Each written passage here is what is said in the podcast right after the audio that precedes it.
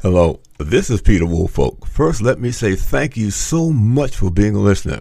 Now, I want to alert you to our shiny new podcast website located at podpage.com. However, you can go directly to the podcast site located at www.publicrelationsreviewpodcast.com. There, you can contact me through email. You can leave a voice message. You can leave a review.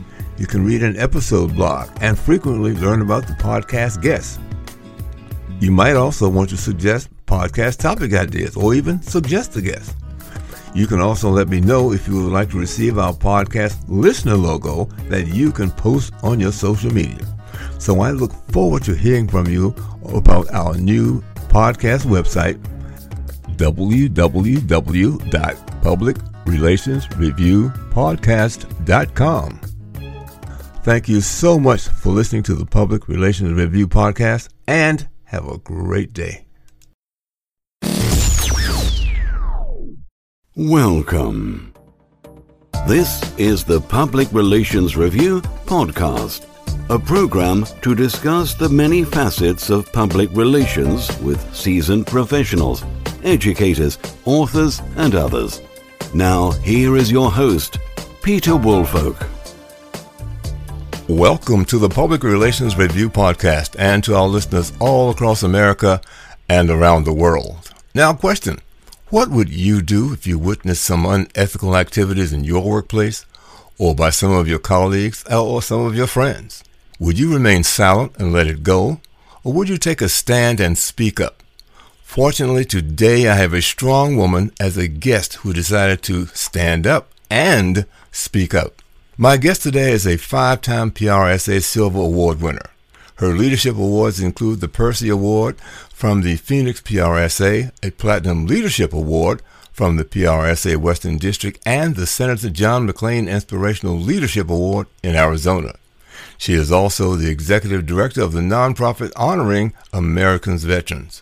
She is a member of the PRSA College of Fellows and a member of the PRSA Board of Ethics and Professional Standards and she earned distinction as a PRSA Pro of the Year in 2015 for her ethical stand as a Phoenix VA whistleblower. In this realm, she was able to help expose the excessive VA wait time scandal and call for change to legislation and accountability within the Department of Veterans Affairs. She collaborated with the Phoenix Veterans Administration members of Congress, and the media to expose the unethical wait times and delays managers were imposing on our nation's veterans. This came at great personal expense, but she did the right thing and saved lives. She was inducted into the Defense Information School Hall of Fame and published a book about it, A Sacred Duty. And she joins me today from Phoenix, Arizona. I am very pleased to have Paula Pedene, APR of Paula Pedene and Associates, to speak about unethical events from personal experience. Paula, welcome to the podcast. Thank you for that lovely introduction, Peter. Well, look, let's start at the beginning. Give us a bit about your background. I understand that you uh, might have also that you're a veteran yourself. Is that so? yeah, the, the way I got tangled up, I should say, with VA is the fact that I am a U.S. Navy veteran. I enlisted in 1978. I became um, what was called a broadcast journalist at the time, and I worked for the Armed Forces Radio and Television Service. I was the first female selected for a co-anchor slot on a nationwide TV show that the Navy had in operation called Navy News This Week. And that was before cable television and the internet. So we had to get the information out to the ships at sea and we would tape the show, broadcast it, send it via satellite, and we did send it to um, stations across the country. Uh, I got bit by the journalism bug because I was in Washington, D.C., and got out of the Navy, went and worked on the Hill as a correspondent. I covered many wonderful issues. Um, the Gramm-Rudman, you know, base realignment and closure issues. Uh, I was actually able to cover the Iran Contra affair, certain elements of that, and I worked with a few other correspondents to cover some of the political presidential nominees, including uh, Bob Dole and Dukakis, Michael Dukakis at the time. So I'm a little old, but had a, a wonderful career.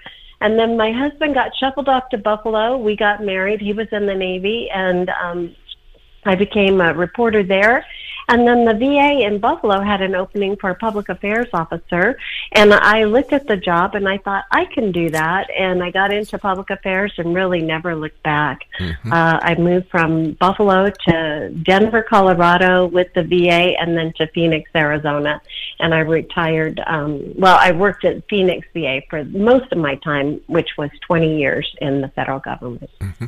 Well, you talk about a small world. I'm uh, also from Washington, D.C., and I also worked on Capitol Hill. I was the press secretary for the then chairman of the House Education and Labor Committees.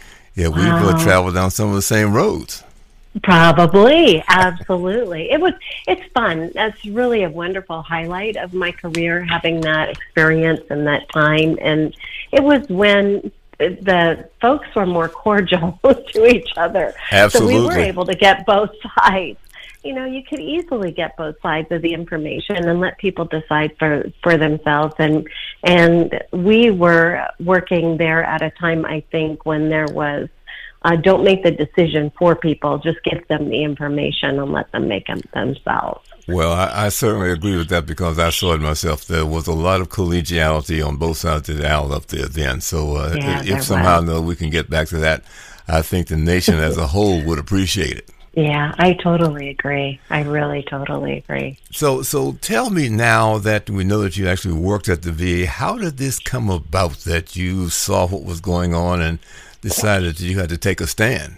Well, what had happened? It's kind of a, a web of things.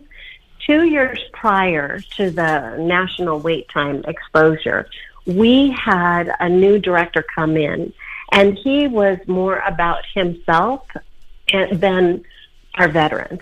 So mm-hmm. we had just had a phenomenal director retire who was all about putting the veterans first. And we had a culture of excellence at the Phoenix VA that was really one of the leading entities in VA nationwide. And many people came out and looked at our models of care and what we were doing and used them as guidelines for, for their practices.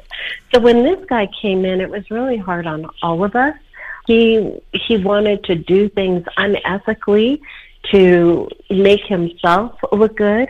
We caught him at it. We exposed it. We presented it to the his higher up uh, the network director who wanted to take action. We worked with her and we worked with the office of the inspector general and provided all the details.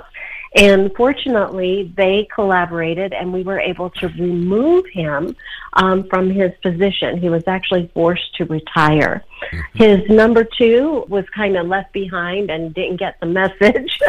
so within a few short months after, he was forced to retire too.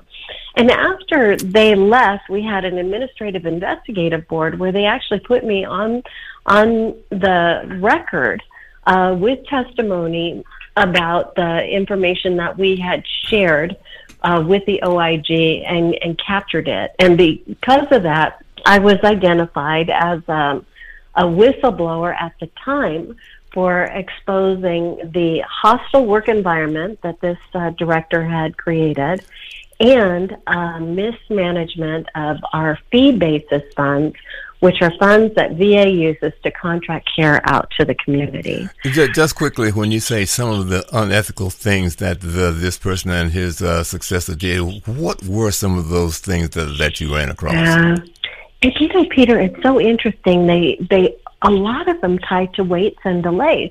So he wanted a new MRI machine, which is a magnetic resonance imaging and what it does is it looks inside the body with magnets and it kind of slices things together inside so the healthcare team can get a beautiful picture of what's happening. And it allows them to diagnose without doing what they used to do, which were exploratory surgery mm-hmm. to find things out. So he wanted another one of those machines.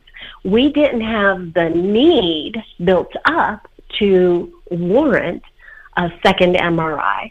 So what he did was he started ensuring that the radiology staff, he, he threatened them to ensure that they did not allow people to have appointments. They created a wait list and that would help him get the second MRI. Well, the staff kind of went livid over that. I had a, a doctor, Dr. Sam Foote, that told me he put in three consults for three different patients. They were all denied and he wanted to know what was going on and we collaborated together with that information and some other information about the work environment because again he would put himself in in front of our veterans. Like we had this big beautiful Phoenix Veterans Day parade and rather than worrying about the parade itself, he was mostly worried about what entry he was going to be with, what he was going to wear. He had a Hispanic background, so he, you know, had a a beautiful like uh, Hispanic, you know, the black outfits with the silver and the sombreros. Mm-hmm. But it, it was all about him in the parade, not about all of our veterans. And he's not a veteran. He wasn't a veteran. So, and then he would say off-color jokes. He'd he'd make women especially feel uncomfortable. He harassed me like crazy. He he told me he didn't think I'm legally blind, um, that he could work with a, a blind public affairs officer. Hmm. You know, because he thought I should be out uh, meeting with the media in person.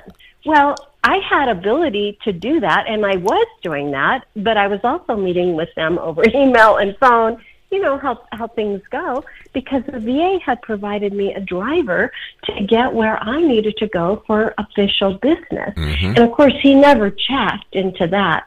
So the the insults not only to me, to other women. The way he would belittle staff, he would really belittle staff in front of others and humiliate them. You know, and then the delays with the health care for our nation's veterans were the things that kind of got him.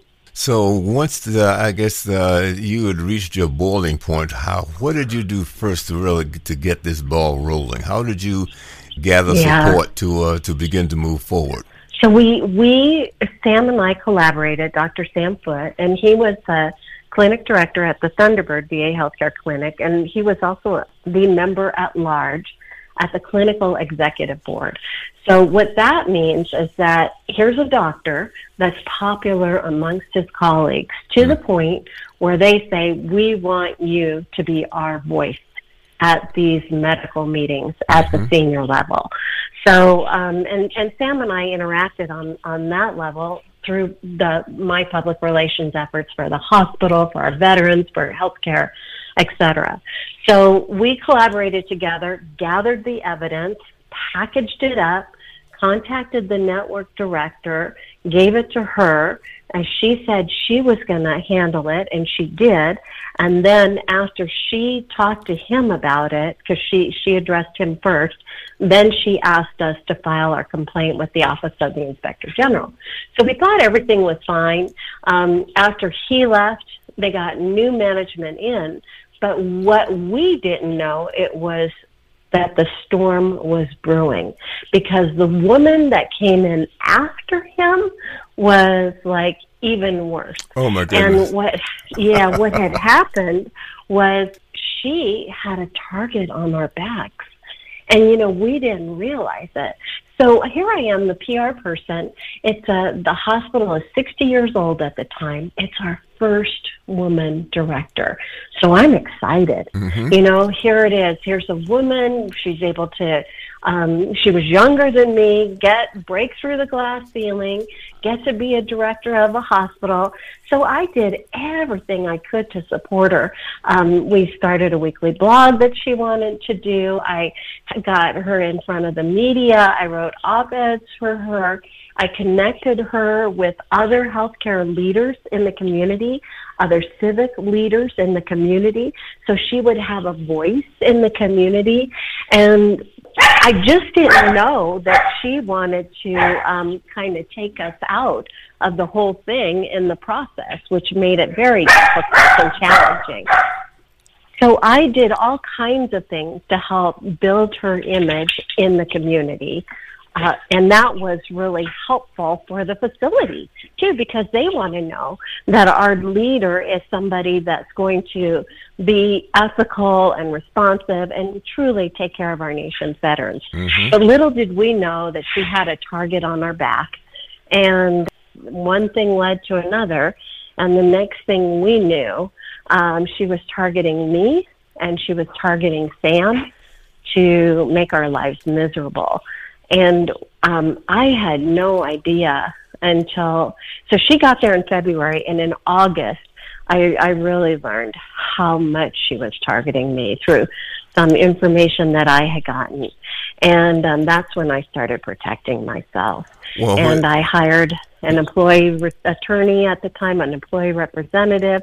Started talking to him, and and what do I mean by targeting? You know what mm-hmm. they do is I tell people about this in the bureaucracy.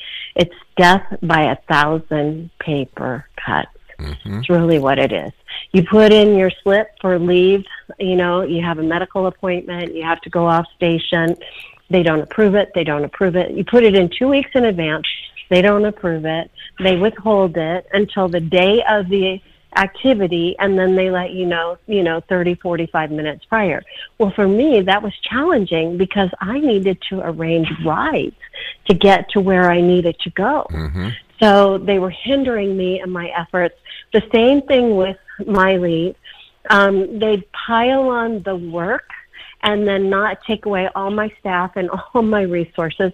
And then I'm a salaried employee, so, you know, you just work until the work gets done. You don't have set hours. You're not working for 40 hours and then you're done. Right. And they would say, you can't work any longer than four o'clock every day. We need you out of the your your office. So and then they told me that so then I start taking work home and I'm working uh, you know on it at night and on the weekends because I care about the staff. I care about the patients. Mm-hmm. I care about the community and I want to make sure that we're doing the most right thing for them. So I'm taking on this personal burden um, of bringing it home and working on the weekends. And they, they caught me working on the weekends and they used that as a pretense to start setting me up for disciplinary actions. So it's things like that, the death by, and they're, they're little things you know, they that they do time after time, day after day. You're excluded from meetings. You're excluded from phone calls. You're, you know, mm-hmm. moved from the thing that you normally do, like handling an event and activity, and they shift it to someone else. They tell you if you want to go to the homeless veteran stand down and represent the facility, you have to do it on personal time. It's going to be leave for you because it's off duty. It's mm-hmm. not off duty, but off station.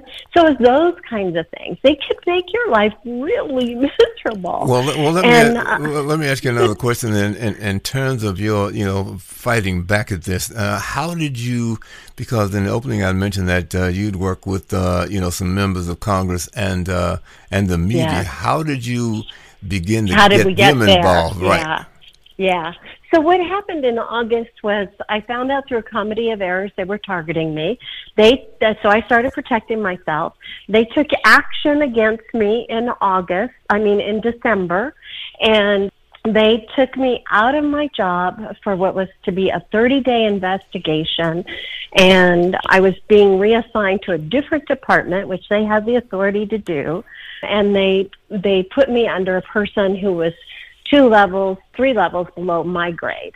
And uh, they said I was going to report to her, which ethically and, and uh, legally they can't do, but they did it anyway.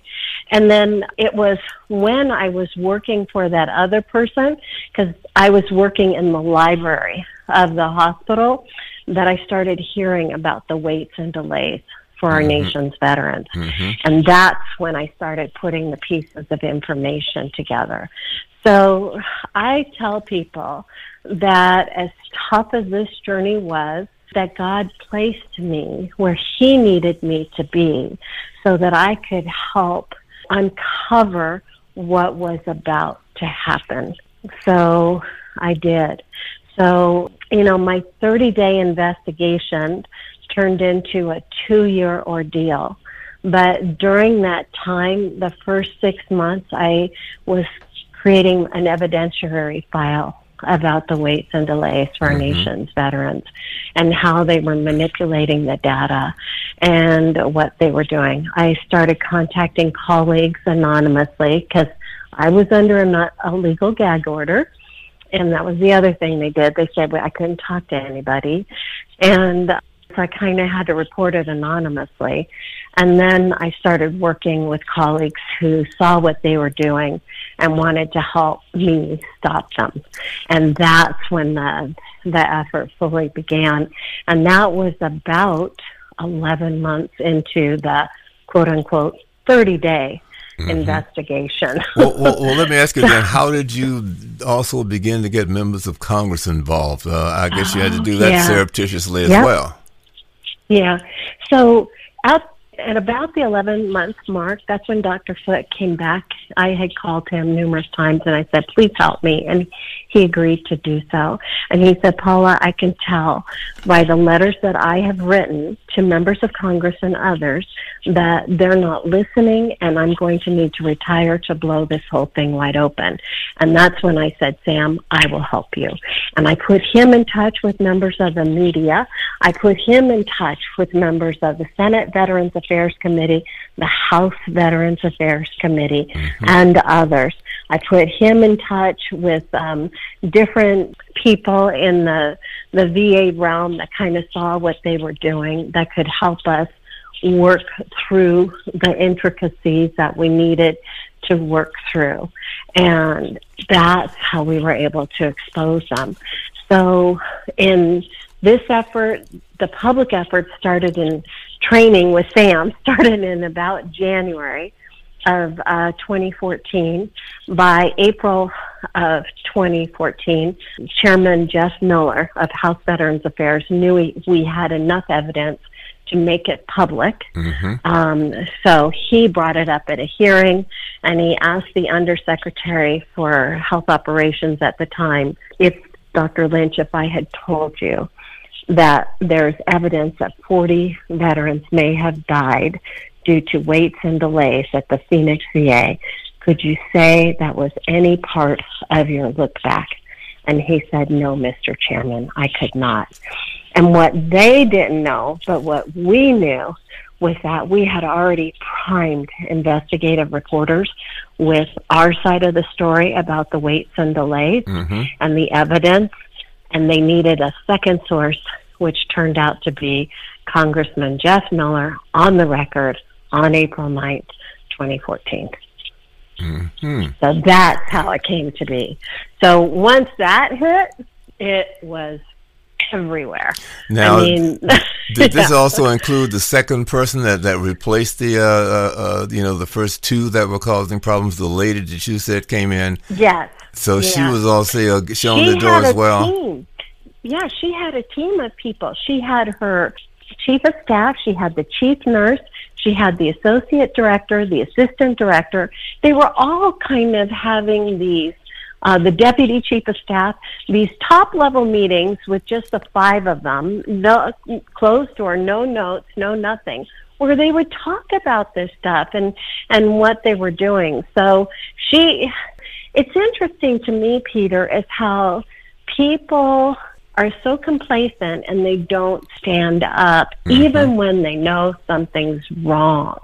There, there was numerous staff members that saw the veterans were waiting and that they weren't getting health care. Mm-hmm. And yet, this is what the director was saying that was going on different, and it wasn't. And yet, nobody really, it's hard to, to stand up against them. You know, it's hard to, when you have a leader for the staff to kind of go with another person like me, the public affairs person, even though they knew me and respected me it was like, well, she's in trouble with the director. Her and the director don't get along. They don't see eye to eye. That's what it becomes. When in actuality, she was really unethical. Mm-hmm. And what they were doing was killing our nation's veterans. I mean, we have the evidence of that. And then it, it once it hit the national news and the Secretary of Veterans Affairs was forced to resign because What we didn't know is it was more than just a Phoenix issue, it was a nationwide issue Mm-hmm. where they were making veterans wait for their health care. And I think it was 111 VA facilities came under scrutiny for their unethical wait time practices. Mm-hmm. And that's when laws got changed too, which was critically important as well. So it's kind of a this intricate weave of a web that's hard to unravel when you're inside it. And it's even harder to kind of share it here in your podcast. There's just so much detail. And that's one of the reasons i wrote a book to talk about the journey. Because can you imagine going from the top floor of the hospital where you're in on the senior leadership day to day ceo operations down to the basement level of the hospital in the library where you're sharpening pencils, checking in books, checking out books, making copies, faxing documents. You know, completely different world. Well, I, But- I I see that really as a way that they want to try to maybe try to force you out, to force you to make your own decision did. to resign. They did because they can't just fire you without cause in the Right. federal government. Mhm. And I, I was protected because I had a stellar career. Right. I had won numerous awards. We had an award winning program. You know, the hospital was great with with the team we had. So it's just kind of this bad situation that we dealt with. And that's why the book was important to me. I wrote a book that you mentioned. It's called A Sacred Duty How a Whistleblower Took on the VA and Won because it was such a, a difficult time for all of us working on the inside, gathering the evidence, seeing how they were hurting our veterans and then trying to get them out and and not getting senior leader above them mm-hmm. support and having to go outside and airing your dirty laundry in public. And the book takes you through that step by step, each, you know, piece. And it's full of tales of misinformation where they're providing false information, you know, to, to members of the staff. And then disinformation where they're going outside of the hospital Mm-hmm. and reporting that to the media and to members of Congress. And, and you're, they're actually lying to people to make themselves look good so they mm-hmm. can get a performance award for their metrics of we got the patients in within 14 days mm-hmm. to see a healthcare provider, which in actuality wasn't true. It was six months, nine months, sometimes a year. Well, let me ask you So- a, another question then, in terms of you know that that you found a way to make this happen to get this information out. What would you suggest to someone else who might have been in your Mm-hmm. position? They they see it happening, and uh, maybe they're at a crossroads. They don't know what to do. What, What would you do. recommend to Yeah. them? Well, I think the the first thing you really have to find, and the best help was for me, was having what what is known as an employee representative that helps you build a case. I happen to have an HR director who had 40 years of VA experience and wanted to help us. And uh, he had helped us on the first whistleblowing activity. So fortunately, I already had that contact and was able to use him again the second time around. So I, I say see if there's employee representatives that you can contact. Um, check with federal attorneys in the area that are handling EEO and whistleblower cases and see if they can help put you in touch uh, with people because you need to build your case. It's not something that just pops up overnight. It takes months, months, months, day after day of I found this, I found that, and getting all that information collected and sharing it with the proper authorities under the whistleblower disclosure laws. You have to read up on those, mm-hmm. you know, to make sure that you're doing everything right. So in the end, you don't get caught up in in the the the brimstone of the wave of accountability. You just, you know, you're you're the one that acted ethically and, and correctly, and you're a, you're within the the level of the law. um, to do what you do. You know, one of the other things that I found out, having talked to several several investigative reporters, we're talking about over ninety percent of their stories come from whistleblowers. And uh, yeah. uh, there's some occasions where people have to make some some arrangements. Uh, you know that I know this is going on. I can't be the one to tell you. I can right. get information to you, and you know, you let me know what you need. I'll find a way to get it to you, so forth and so on. And then once you have it, then you can let it, you know, let it out. But you know, just don't identify me. I mean, Watergate is obviously one of the the most famous ways of doing that. But, uh, exactly. Uh, but, and, and so many situations today. I mean, if you look at numerous stories in the Washington Post, the Wall Street Journal, the New York Times, that are investigative in nature, they say top level sources right. who ask not to be identified. Mm-hmm. you know, and thank God for them. And thank thank God that they continue to operate ethically within the system and keep their jobs when it's difficult for them to be inside an unethical environment, but they know that if they leave, who's going to stop them? They're mm-hmm. afraid that nobody will be strong enough to stop them. And and they do. They they help us stop the unethical behavior. That's and we need them. We need them. So there's numerous groups too. The Government Accountability Project is phenomenal for helping whistleblowers. I truly support GAP. Um, the Project on Government Oversight is another one that can help employees and whistleblowers. You know, there's organizations and associations that that can help the whistleblowers of America. So Congress has whistleblower liaisons to kind of help too. Mm-hmm. You just you kind of have to know your sources and what you're talking about in order to make sure that you do it correctly and ethically. And you know that that brings up another thing too, because in essence, this was crisis communications. Uh, yes. and and sometimes you know maybe some of the things if you don't have personal experience my, my personal point of view is that if you don't have personal experience dealing with a major crisis you know, taking a class right. in it is really not going to help you because you have to learn to make decisions how to go about doing things to uh, save your reputation as well, but still get the information out so that it's uh, attended to and the proper attention and, and uh, responses are, are made. And, and that is so correct. And, you know, over the course of a, a 40 year federal government career, I had to deal, mitigate, and manage numerous crises mm-hmm. from small scale to large scale. We had the electrical power go out in a wing of the hospital. People are on oxygen. you know, you got to you you've got to handle things correctly. Fires, you know, internally, those kinds of things. Are it's a good way to learn some of the intricacies of what to do um, but you're right. It, the training can help. It's not the end all be all, but it can help. And um, that's where I think, you know, I would have never made it through without my employee representative, mm-hmm. Roger French, without um, my legal team at Minahan Muther. Uh, law ha- law firm in out of Denver, Colorado. They work with you know government employees. So those those were and and some other friends that knew HR law in and out. Mm-hmm. You know, it, it truly made a difference. And and the other, the biggest thing though, Peter, is people need to be prepared for the fallout because what happened to me was it was really kind of interesting.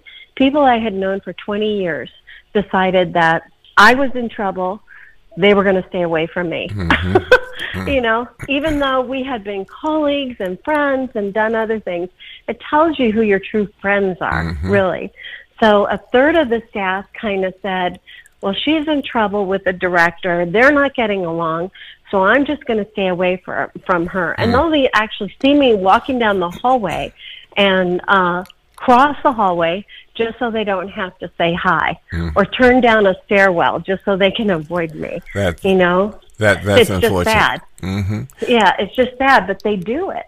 And then there's another third that sit there and say, well, she's in trouble with the director. She was always kind of the one who who made me work because I held people accountable. I believe that if you're working for the federal government, it's taxpayer dollars at work and we need to uphold those as ethically as we can.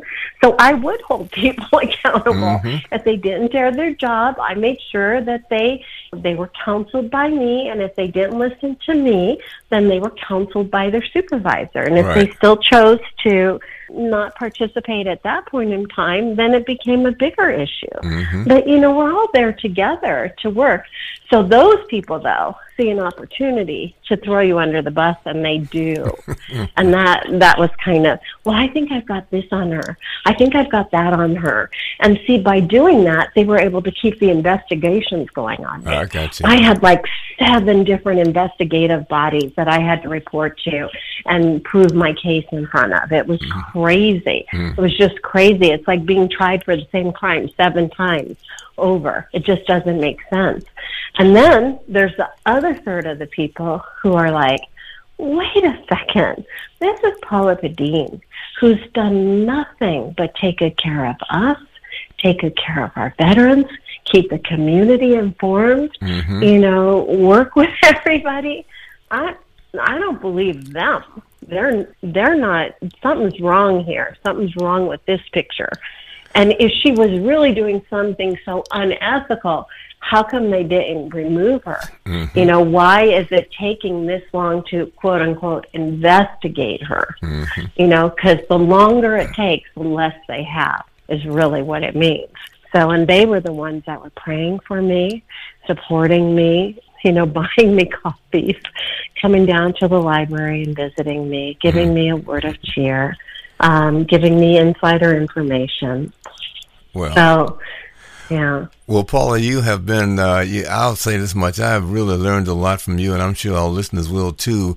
Do you have any sort of parting wisdom you might want to impart to our mm. listeners? You know what? I think the most important thing is if you're in a situation where you think things are not going correctly, to start documenting. Uh, one of the ways that I was able to write my book is because I have an evidentiary trail of information. Who did what when, when, how did they do it, who was involved, those kinds of things. So I think the evidence is important and keeping a journal and I'm working through that really can help. So I think that's critically important because afterwards you kind of forget. And the other thing I would tell you, Peter, and it's always to me, especially um, as a journalist and a public relations practitioner, uh, and, and a Catholic and a woman of faith, is that you've got to tell the truth. Mm-hmm. You know, I this whole journey started because I did something that that wasn't considered in line with medical center policy. They were looking for ways to remove me. I had a minor infraction, and when they challenged me on it, I admitted it. Mm-hmm. You know, mm-hmm. I logged my husband onto the computer to upload pictures into a public presentation that was shown to a public audience.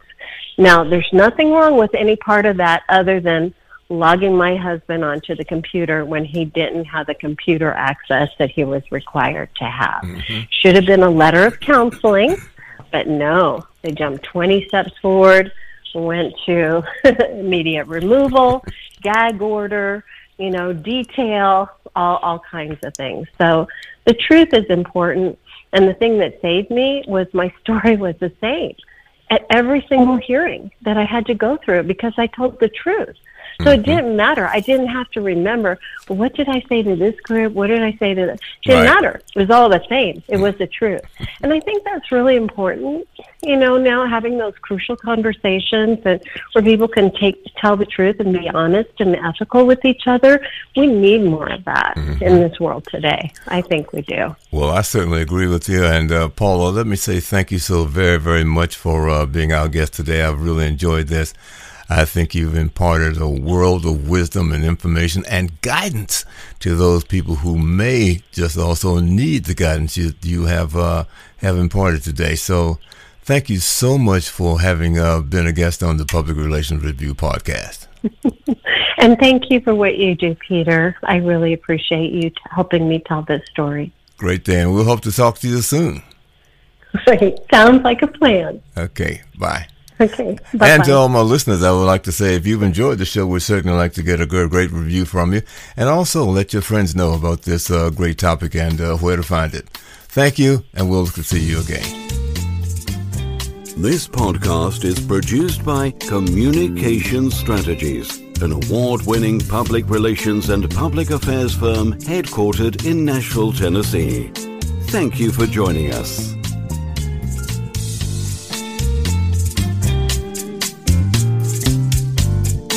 Hi,